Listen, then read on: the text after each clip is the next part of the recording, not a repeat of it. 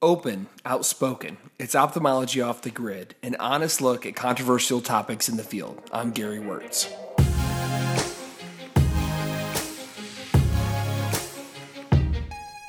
Welcome to another episode of Ophthalmology Off the Grid Survive and Thrive series. Today, our host, Dr. Gary Wörtz, is joined by Drs. Nandini Venkateswaran and Dagny Zhu. Listen as they discuss succeeding through fellowship and transitioning into the first years of practice. Coming up on Off the Grid.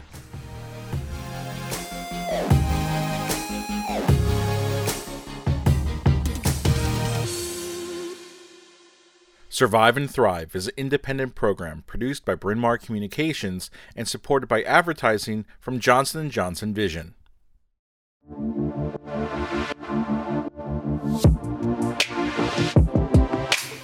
Welcome to another special edition of Ophthalmology Off the Grid. This is Dr. Gary Wörtz, and we are continuing our theme of surviving and thriving.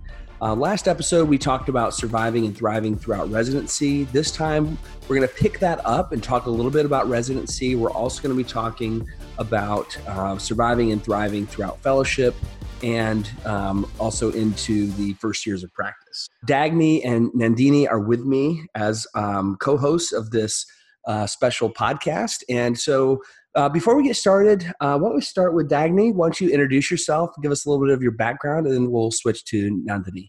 Yeah, sure. Um, I'm Dagny Zhu. I'm a board certified cornea cataract refractive surgeon. I just finished my second year in private practice, where I'm actually a partner and medical director in Southern California. I did my residency at USC Doheny, and then I did my cornea fellowship, where I actually had the privilege of being Nandini's fellow when she was a resident there at Bascom Palmer in Miami.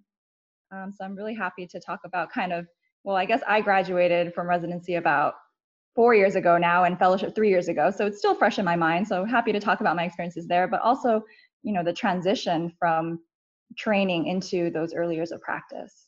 Yeah, that is fantastic. Okay, a couple questions for you, and then we'll switch over. What was your least favorite rotation in medical school? oh, we're going way back to medical school. We're going back, yes. Honestly, I really dislike general surgery. Interesting. Why?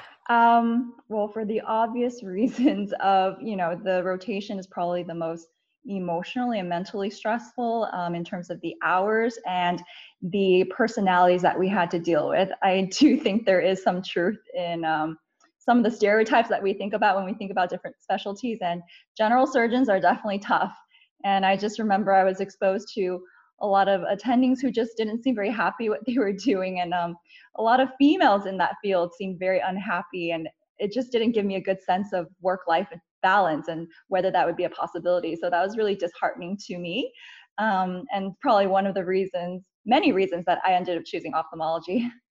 I I agree with you 100%. We could have a whole podcast on why I didn't do general surgery and why you didn't do general Same, surgery. Yeah. Um, if you couldn't do ophthalmology, what would you be doing right now, either inside or outside of medicine?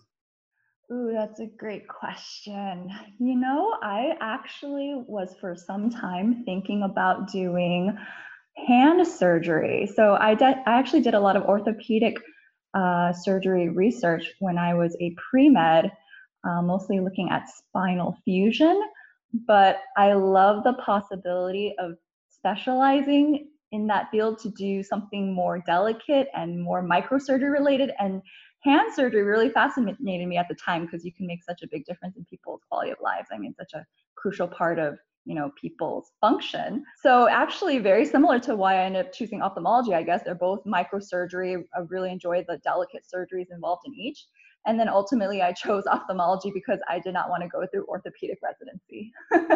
yeah, that was a smart call. One thing I've I've thought of, and this is how my weird brain works, but neurosurgeons, hand surgeons, and ophthalmologists all have one thing in common, and it's that we're using our organ system to fix the organ system of the other person. Oh. So, neurosurgeon has to use their brain to fix someone else's brain, hand surgeon has to use their hand to fix someone else's hand, ophthalmologists use their eyes to fix someone else's eyes. So, I don't know what the significance of that is, but I've always found that to be weirdly interesting. That is so very true. Yes.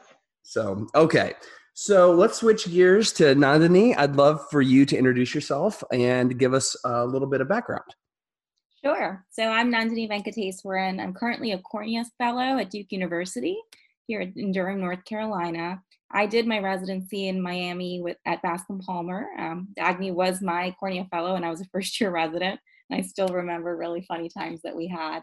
And I just joined faculty at Mass Eye and Ear in Boston. So I'm slowly moving up north back to the snow. So I'm very excited about that. But um, I just, you know, I'm in the midst of finishing fellowship, was just in residency last year. So I hope that I can provide some insight into, you know, the trials and tribulations of training, which is both exciting and very challenging.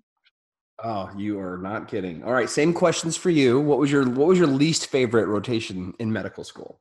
Least favorite would have was actually pediatrics. I love kids, but I really struggle being their doctor. I just end up playing with them all the time. I don't focus on the exam. And sometimes it's just kind of heartrending to see them cry. The families get so upset.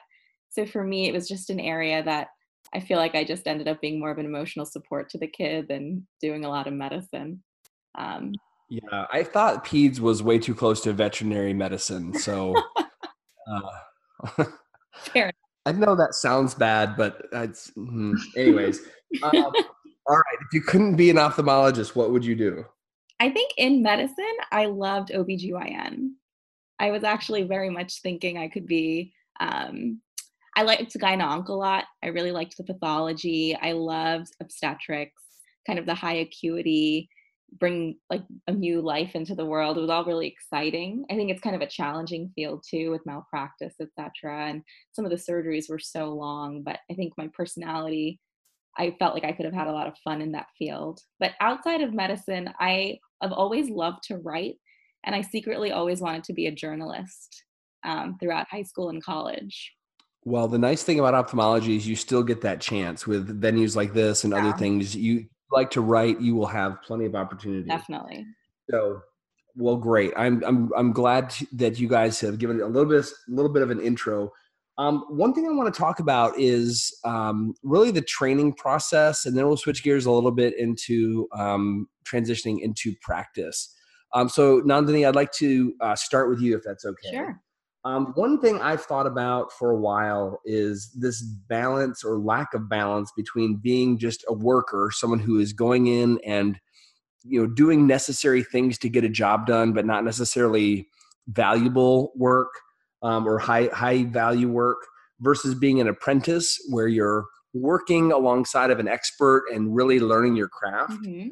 Versus being a student where I feel like as a student you're more learning from afar. So you're maybe observing, but not hands on. You're reading about something, but you're not actually seeing it in real life. Where do you feel like that balance is in residency today in your experience? Well, I actually think in residency, I was very, I don't think I was a worker per se, but you, you really are kind of a protected student, but you're a very active student. I mean, when I was at Bascom Palmer, we have our 24 hour emergency room and as the first year resident, you're literally thrown in. I mean, I still remember my first day, I walk in, your patient has a BRVO. I couldn't even look at the retina, but the best part was I couldn't even speak Spanish. And so I'm sitting there in utter fear, trying to figure out how I'm supposed to communicate with my patient and how I'm supposed to examine her at the same time. But you you learn to get over that, and I think you become a very hands-on learner. You just try different things, you figure out how things work, you learn when to ask for help, um, and you get the job done and you also become a worker. You have to get through an x number of patients you know in the eight hours you're in the emergency room to get things moving because patients are there they're sick and they're waiting. Dagny um, same question for you. Um, do you feel like that balance is um, or, or i won't put words in your mouth. Tell me where you think that balance was in your experience and maybe where it should be if it wasn't an ideal.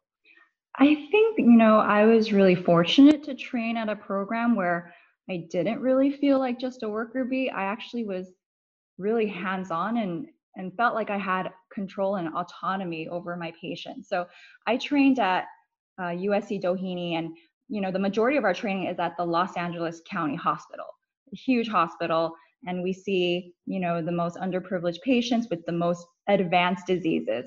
And the unique thing about our program was that we would see patients from day one of our first year residency and continue to see them and treat them until the last day of our residency. So it wasn't one of those programs where all the residents would share patients. We literally had our own clinic.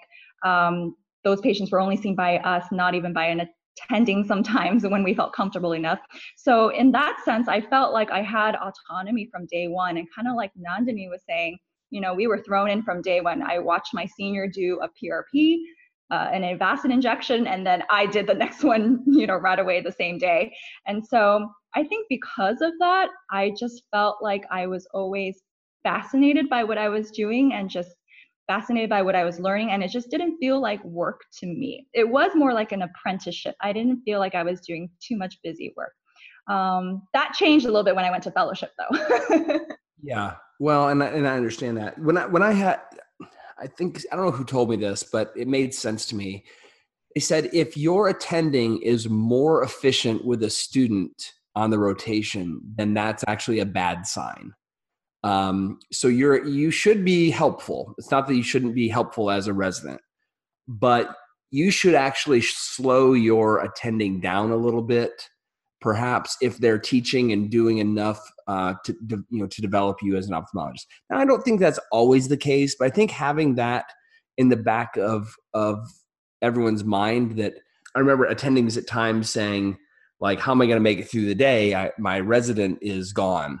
Um, and so I think when things like that are said, um, you know, maybe it's a reality in certain situations and certain days, but I think really focusing on the fact that residents are there to learn, they're not there just to um, do all the scut work that a technician could be doing or or otherwise. Um, I think that's important. I also do think it's important that you do know how to do scut work, and there's a role for that of learning the job from the ground up. Um, so I'm not necessarily saying that residents should be protected from all forms of you know non-educational labor. There's some learning that goes on with doing the things that are mundane, but I do think that that balance. I absolutely agree with you on that because because we were in a county setting, we basically did everything on our own. We checked visions, pressures, we took our own uh, photos, we did our all our own refractions. We didn't have techs to help us, you know, and so it would be stressful at times because of all that extra work we had to do. You know, we would feel stressed and short on time. But now I'm so grateful to just even have those skills. And um, now that I'm spoiled in private practice and I have all these amazing techs who do my A scans, B scans for me, and they do it so well and better than me, I know that if I had to, I could still step in and double check the work. And, you know, I still double check refractions and all of that. So it just makes you that much more confident when you leave training to practice on your own. Yeah, 100% agree. Uh, there's something to be said. Actually, before I started my ophthalmology residency, I took all the time that I had, all my vacation time, and actually applied to be a technician at my residency program like two months early. So I actually worked for eight weeks as a technician prior to my intern year. And I got to learn, first of all, it was great because all the techs um, knew that I was willing to kind of work in the trenches um, and so they really helped me the rest of my time as a resident. But just like you said, learning each thing from the ground up, from taking photos to doing your refractions to doing, you know, pressure checks, etc., so valuable. And I think also demonstrating to everyone around you that you're willing to do whatever is, is um, needed just speaks volumes and uh, really opens a lot of doors potentially um, if not professionally, at least in the in the sort of the hearts and minds of the people that you're working with. I totally agree. Um, I wanted to say also that the difference between residency and fellowship can be really big in terms of these stresses that you face. So when I was a fellow, I felt more of sort of what you were describing, in which we were kind of just doing more of the scut work um, I because we were working more with attendings, you know, we would be the ones as fellows to return patient phone calls and messages, call pharmacies, get pre-authorizations for drugs and things like that. Things that you know you didn't really feel like you were learning clinical medicine at all.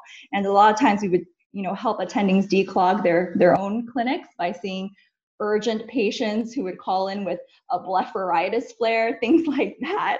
That would be a little bit frustrating. But in return, you know, we got access to amazing clinical cases. They would let us do a lot of their, you know, cases with them. And, you know, we would get amazing perspectives from all of them. So it's definitely a trade off. um, there, but I definitely can see how fellowship can feel a little bit uh, frustrating in terms of some of the scut work that we're assigned.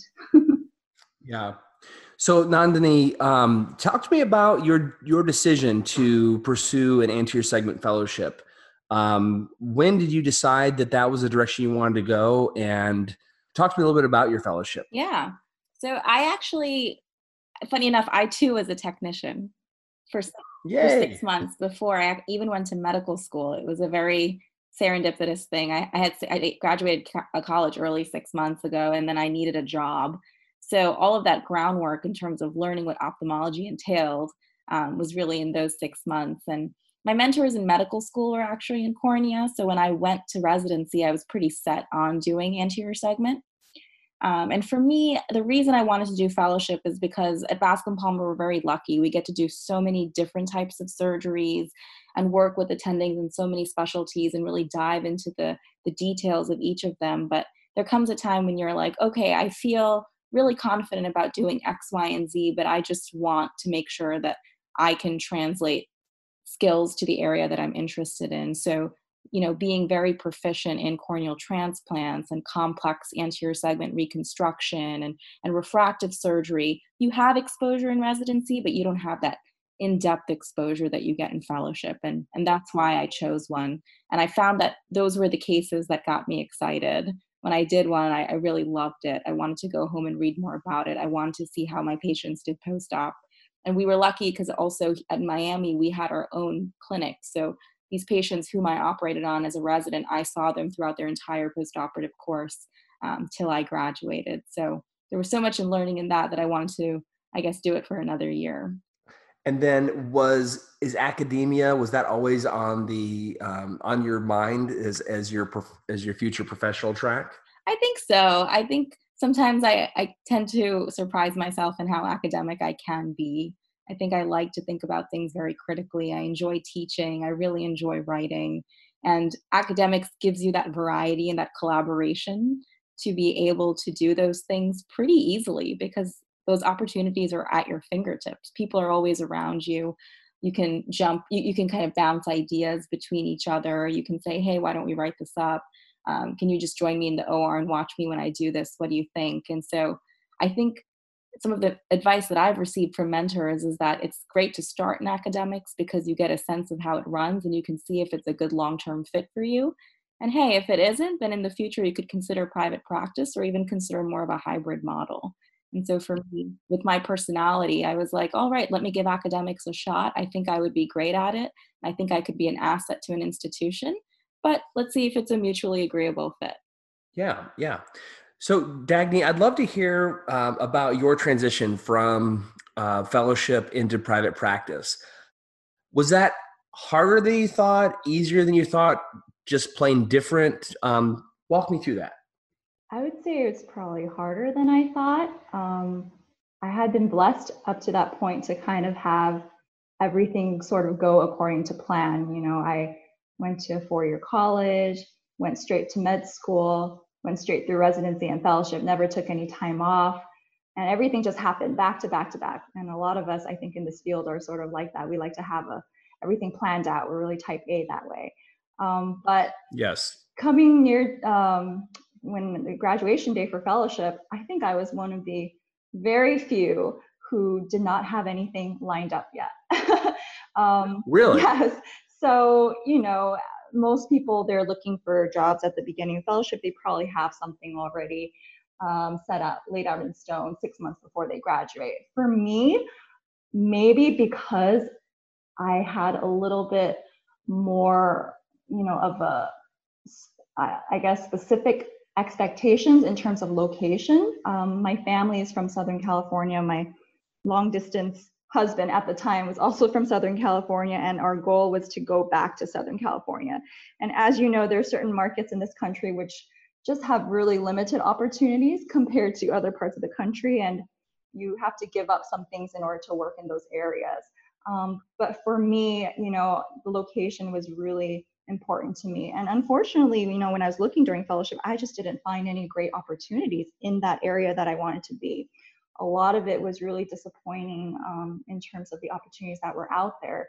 there were a lot of practices who were looking for associates who were really just, you know, they were just looking to basically help the senior doctor, but not really, you know, wasn't really a plan for partnership, a track for partnership. There was really no mentorship, it seemed. And um, it seemed like a revolving door almost where you would have, you know, one new associate one year and then the next year another one would come in. And so that was sort of a red flag that I kept seeing. And so I basically took a step back and sort of prioritize what was important to me in a practice. And so instead of just jumping onto the first contract, you know, that a practice would offer me, um, I actually, you know, turned down quite a few and I waited a long time and I guess I entered a negotiating process with my current position for a long time um, because I wanted to make sure that it was right for me. And so it actually ended up taking almost nine months um, before I started where I am now. And that was nine months of where I wasn't paying back my loans and I wasn't making any money. And so it was a worrying, worrisome time now that I look back on it. But now that I'm here, I'm so happy that I made that decision and sort of took the time to find what was right for me. You know, Dagny, that takes an incredible amount of fortitude and also um, realization that you are worth it. Um, I don't know if I'm saying that the right way. When I was finishing my residency, you know, I had to get a job. I had a wife and two kids, and we were in debt up to our eyeballs, and it's just the reality of the situation. Um, you know, I probably could not have even afforded to do a fellowship. I knew that. So I needed to get out there and, you know, it was kind of like Jerry Maguire, show me the money. Um, we'll work for, you know, we'll work for food. And so, you know, I didn't really have that. Um, but at the same time, I don't know that I had the um, idea that I was really um, something that was um, a unique talent um, or worth, um, you know, it would have been worth my time to have negotiated with um, someone. So, you know, I, I, congratulate you in this in the sense that you were willing to say, "I'm going to be patient." At the exact moment when you're so done with being patient, you know, there's this, you know, there's a little bit of this sense of, um, you know, someday things will get better. Someday I'm going to be, you know, financially independent. Someday I'll be, you know, getting paid for doing all of this. And it's at that exact moment when you're probably the hungriest for all those things that you were willing to wait even longer to um, do something that was a little bit different and give yourself a better long-term outcome and there are very few people I know that have the fortitude to do that. So you should be congratulated for that. Thank you. Yeah, it was really hard, especially seeing my colleagues, you know, starting their jobs and making money um, while I was still, you know, a little bit lost. But I was really fortunate to be where I was because my husband was at least working at that time. So he was supporting us. And I did end up taking on some per diem jobs here and there, um, working at like a, an HMO clinic or even doing bedside nursing home exams. So I did what I could to uh, survive that time. But um, and I could probably do a whole nother episode on my whole uh, my whole job contract negotiation. But it ended up being a very unique opportunity in my hometown, and um, it was an opportunity for me to actually jump in as a partner right away and to basically purchase this very successful practice. And now I'm just really happy where I am because I feel like I have a lot of autonomy and I get to do a lot of procedures that anyone else this early in my career probably would not be able to do. So I, am feeling very fortunate um, where I am now. My lawyer definitely thought I was crazy at the time.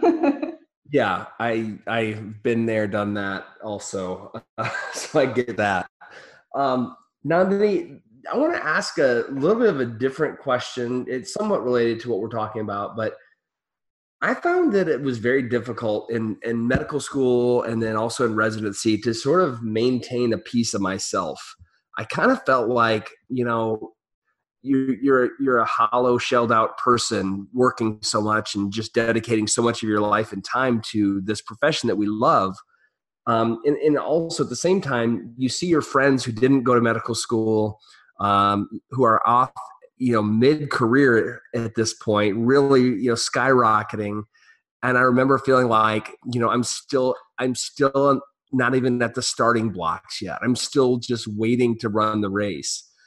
has that been hard for you? I mean, it was really hard for me. I'll be honest. No, it, I think it's still really hard for me. I mean, you've just we've just been in training for so long, and I, I remember talking to someone about this in the sense that they were advising me that especially at this juncture and in fellowship that at, at some point your job doesn't bring you as you know as much fulfillment as it you know it once did you know when you were younger and earlier and that it's really important to to build yourself and become yourself and find those things that give you peace of mind outside of your career. And i think throughout medical school and residency and even fellowship i mean it's always been go go go. My priority has been you know how do i take care of my patients? How do i learn surgery? How do i find my job?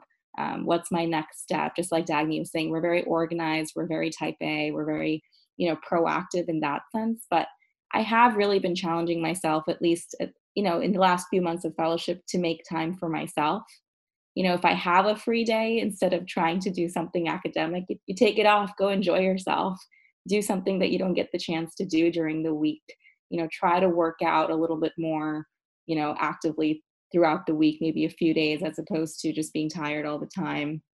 You know travel go see your friends um, find things outside of work that make you happy. It's it's tough. There's just not enough hours in the day. And i really would always be so you know impressed by my classmates in, in medical school and even residency you know who had children and who are you know living these who are taking care of so many people outside of their training and i'm like i don't know how you guys do it how do you balance it all it's so hard you know just as a single person so well, I will say this, you know, um, I, I, do feel like responsibility um, sort of fills the container you put it in. So, you know, your time, you know, if you have a certain amount of time, uh, you know, you will stretch it or um, it will expand to fill that. So, you know, we, we, we can become a little more efficient when we're, when we have to be. Um, but one thing I said on the last episode, and I'll so, sort of say it again, is you know residency and fellowship and honestly even beginning a practice because it doesn't necessarily get easier. Um, i think in some ways it's easier but in, in ways you have not expected or anticipated it becomes harder. So it's another gear shift when you start practice. Um, but you, you know you're running at redline for a long time. Mm-hmm. And you run at redline for so long where you have little capacity for if anything goes wrong in your life to actually deal successfully with that and not let everything fall down and start you know missing things. Sure. But you've done that for so long that it feels like it's your new baseline that that running as if you if at the end of the day you have an ounce of energy left that somehow you have not been productive or you've mismanaged yourself and so i would encourage both of you um, to, to learn a lesson. I sort of learned the hard way that uh, it's really if you go to bed every night completely exhausted without an ounce of energy you're doing something wrong. Uh, you need to have a little bit left in the tank because there are going to be stresses that come up and there are going to be times when you need to take care of things just beyond um, residency and, and, fellowship and practice duties.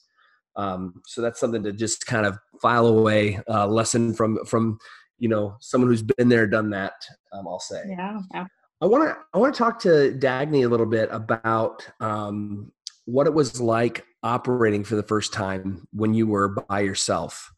Um, how how was that? What was that experience like for you when you were done with fellowship and um, maybe not even in your locums uh, experience, but you know you're you've got your own practice and now you're the one you're holding all the responsibility in your hands.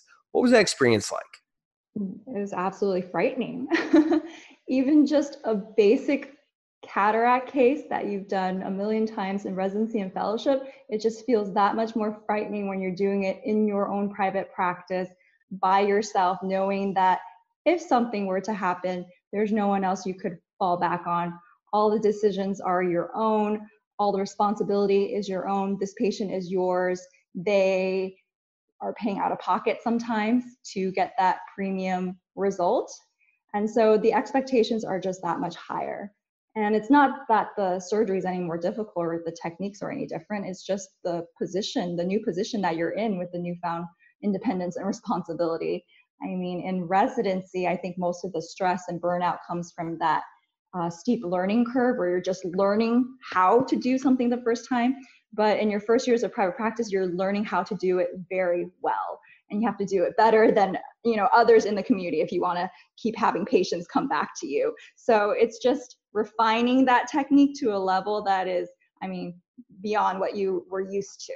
Yeah there's a certain gravity i think that comes with that. And it reminded me of i mean i guess how someone would feel if they're walking across a tightrope um, and then suddenly they take the the net away. And it's like if you fall or if you fail you know it's just on you. Um, it's your it's your responsibility now you know the good or the bad. Um, and i definitely felt that. One thing i did was um, i had all my settings from my phaco machine from residency you know imported. We had the same phaco machine we had the same phaco tip i had the same second instrument. And i actually even had my alcon rep kelly miller um, come and she was with me in surgery a couple times when I was a when I was a resident and kind of knew how I operated and she came down and was there for me and and kind of also talked to the staff and said you know he's a pretty good surgeon and he always you know everything's gonna be fine. And so she was kind of this buffer uh, for me. I've, I've heard of other people having their attendings come and observe for a couple of um, OR sessions just as a little bit of a transition, which makes them feel a little bit better. And, and I think all those things are, are good ideas. Yeah, those are great ideas. Tell me a little bit about LASIK. Are you doing, I assume you're doing LASIK in your practice? Yes, I do a lot of LASIK as well. And did you learn that in fellowship, in residency, or was this something that you had to pick up afterwards? So, residency, we had basically zero hands on experience. All we had to do was observe an attending perform 10 cases, and we would check off that box. Uh, fellowship is where I first got my hands on experience. We had to recruit our own patients, and you would give them a discount um, as a fellow doing it to sort of incentivize patients. And so I did a handful of cases there but nowhere to the point where I was comfortable like I am now. So I would say the first year being in private practice or in practice in general is almost like a second fellowship where you're sort of learning everything and refining everything and just becoming comfortable. So it, it took a little bit of time the first few months in the first year where I got you know more familiar with LASIK, but now you know it's just kind of can close my eyes and do it sort of thing. So it takes time, but you can definitely get there. And the great thing about my practice too is that it's part of a large group where there are other surgeons at other centers. And so I've had the opportunity to text them ahead of time about cases and what they thought. And um, some of them have sat with me as well in the beginning just to, you know, give me pointers here and there. And I've watched some of them as well and picked up some of their pointers. So it's definitely something that you continue to learn even in practice. Yeah, I, I think that's a really tough thing. Um, and I don't think it's been solved yet um, in terms of giving residents experience with refractive surgery. Um, there are some programs in my area that I think are starting to do better with that, giving uh, residents more of a hands on experience. But there's a lot of people in the community who have done, you know, 50,000 LASIK surgeries, and it's really hard um, I felt this pressure starting off. Like, how can I, you know, I've done five or ten. You know, how how can I, you know, really compare myself to these other folks who are who have done so much and have had such a head start, and that that's a lot of pressure. So. I don't know really what the answer is, but I do know that there is an unmet need there. Um, I guess there are some refractive fellowships that are out there. I know um, Rob Weinstock and John Berdahl and Bill Wiley all have fantastic um, refractive fellowships where they're where they're actually giving their fellows uh, quite a good experience in that. But I think those are a little bit more um, harder to find. But maybe something like that is a little bit of a uh, opportunity for the future. So Nandini, I, I, one one last question I really would kind of like your perspective on, and uh, maybe this is probably more for either medical students who are thinking about ophthalmology as a future career or even our you know compatriots in other specialties who who look on ophthalmology from the outside how do you think that ophthalmology i guess on one level as a as a specialty is misunderstood but i may be even more interested in how you think the residency experience is misunderstood? Mm, that's a tough question. I think as a specialty i think to maybe not to maybe to students maybe to more of the public. I don't think um, everyone is aware that ophthalmologists are eye surgeons. I think that we are privileged in the sense that not only are we taking care of our patients in the clinic but we have the opportunity to intervene for them surgically to you know give them the visual result that they want. And so i think for students that are looking for a surgical subspecialty it's actually highly surgical. I mean the, the best part i think of my training is to be in the operating room and to take care of patients there and to learn all of these exciting new techniques that you know we have that are constantly evolving. And i and i think that's what excites a lot of us and i'm sure you would agree about what we do. Um, absolutely. Absolutely. in terms of the in terms of the residency training um, i don't know what's necessarily misunderstood but i think as, as a medical student or as a trainee it, it becomes a process where you learn to compartmentalize your learning. There's a one point in your residency where you're really focused on on medical ophthalmology. You're trying to you know just learn the, the, the, bread and butter of using the slit lamp of being able to see the eye of catching that pathology. And then there comes a time where you then transition to your minor procedures. You're starting to be hands on and then a lot of your latter training is you in the operating room understanding you know surgery. And it's a lot to learn in 3 years you know and that's why i recommend fellowship because there's so much more in terms of refining your skill set. And just like dagny said i think my first year of practice is going to be my second fellowship where i'm going to have the the the opportunity to still turn to all of these amazing mentors i've you know had along the way to help me with all of my cases my lasik cases my transplants my secondary iols you know i still text them. I'm like what would you do? Do you think this is the right plan? My, my old fellows are people that i text all the time even as a current fellow you know asking for their advice or calling them and being like what do you think? Um, what would you have done in this scenario? Can you watch this video and tell me what you think? You know? So i think there's a lot of collaboration community in ophthalmology which i think is a, is a nice kept secret which is part of the fun of being part of the specialty and i love it. Yeah, absolutely. I, I think one of the things I I that really opened my eyes, and when I sort of think back on it, you know, ophthalmology we have you know there's obviously a huge neurology component to it. So you have to really understand neurology. There's a huge um, you know anatomical uh, if you're thinking about doing plastics and, and both aesthetic and function um, you know knowing the anatomy is is huge um, you've got a pediatric um, element to it. You've got a pathology element to it. You've got a rheumatology element. You've got infectious disease. Um, then you have you know the, the all the optics um, and using lasers and microsurgery.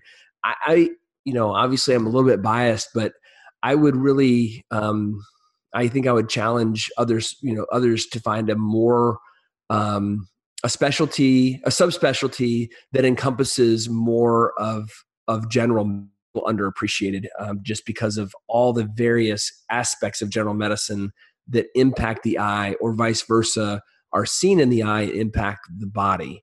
Um, so i think that's one of those things that is um, kind of underappreciated because we are such a black hole of, of knowledge where you know no one outside of ophthalmology in medicine has any clue what we do um, they just are so thankful to see you when you show up in the ER because they know they they you will take care of it and not bother them with it anymore. So I feel like you recited my personal statement of why I went into ophthalmology because uh, ah, that's one of excellent. the reasons I loved it is because how comprehensive it was and how it involved so many different parts of medicine. Um, and I really feel like ophthalmology is given the short stick in medical school. Most people have a two week rotation on it on using the ophthalmoscope, which is not representative at all of what our specialty is like. And they have no yeah, idea. I still how, can't use that thing. me neither. And they have no idea how it's con- connected to medicine in general. So I really wish they would, you know, dedicate more time to it. Well, we'll make this podcast um, required listening for all future medical students. How's that sound? Perfect. You guys okay with that? Yes. I love it. Okay, excellent. Well, I think with that, we will wrap it up. Uh, thank you so much, Dagny and Nandini. I really appreciate your perspectives. You can follow me on Twitter uh, at CataractMD, where I will be posting various um, um, updates along with probably cat videos and things I think that are hilarious about ophthalmology. But uh, beyond that, uh, thank you all for joining us. This has been another uh, episode of Ophthalmology Off the Grid. Until next time.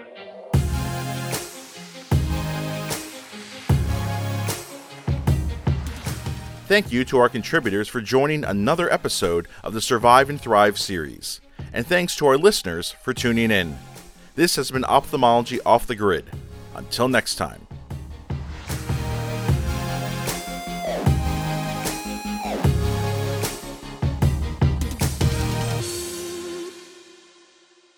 Survive and Thrive is an independent program produced by Bryn Mawr Communications and supported by advertising from Johnson & Johnson Vision.